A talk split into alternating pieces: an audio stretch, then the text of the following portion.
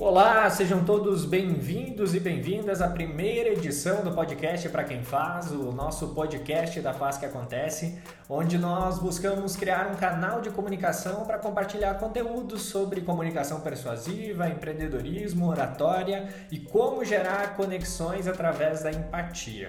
Se você está chegando aqui e ainda não conhece a Faz que Acontece, nós somos uma iniciativa de educação que visa potencializar a personalidade de cada um através da comunicação.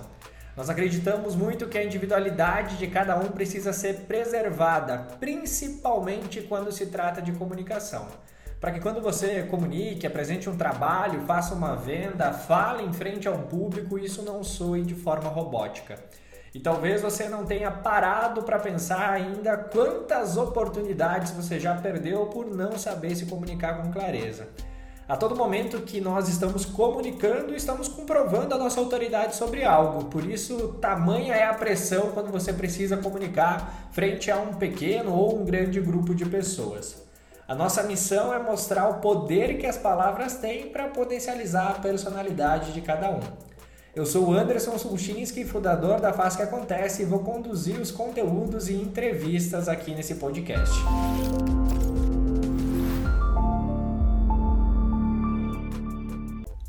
Mas por que esse canal de comunicação? Por que não focar em textos no LinkedIn, vídeos no YouTube, IGTV? Porque o podcast está na moda agora? Na verdade, não. E eu quero trazer para vocês uma ideia que eu acredito fortemente que quando nós começamos a entender como nós aprendemos, você pode dar um salto gigantesco não só em como reter informações, mas como transformar informações em conhecimento útil. E aí vai algo que nós falamos muito quando se trata de comunicação, que o foco precisa estar no ouvinte em ganhar a atenção do nosso público, indiferente se você está falando com 3 ou 3 mil pessoas. Então, através do podcast, nós estamos buscando entregar e conectar de uma forma onde nós possamos atingir pessoas que têm um processo de aprendizado mais facilitado através da audição, escutando e memorizando informações, além de toda a praticidade que esse canal acaba trazendo. E ao longo dos episódios nós vamos falar muito de comunicação, mas além disso, algo que eu sou apaixonado que são metodologias de ensino. Eu acredito que existe muito por trás disso. E talvez as suas melhores experiências de aprendizado foram com pessoas que tiveram cuidado imenso com esse fator. E para entrar nesse assunto, eu quero gerar uma reflexão. Procure se lembrar agora de alguma experiência recente de aprendizagem que tenha sido boa para você. O que, que te fez ter essa opinião? De que forma que você aprende melhor?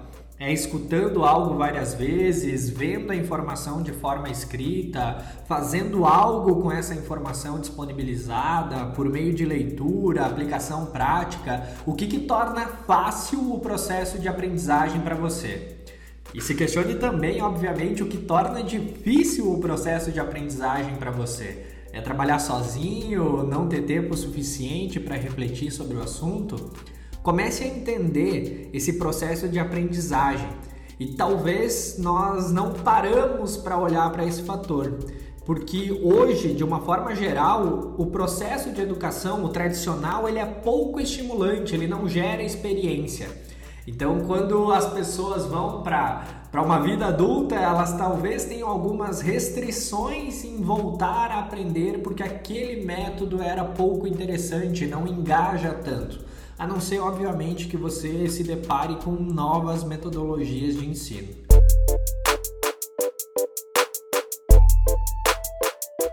Procure se questionar sobre isso. Nós vamos falar muito sobre comunicação, persuasão, oratória, comunicação não violenta e outros assuntos que vamos receber convidados aqui no podcast.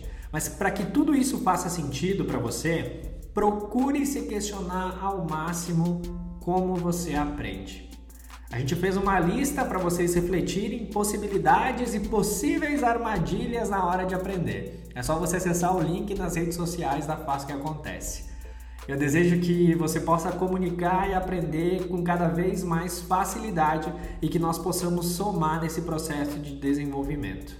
Esse foi o primeiro podcast para quem faz. Eu espero que você tenha gostado e se foi relevante para você, compartilhe esse podcast com outra pessoa, se conecta com a gente nas redes sociais da Faz que Acontece eu espero poder te ajudar a se comunicar de uma forma mais persuasiva e aprender com mais facilidade.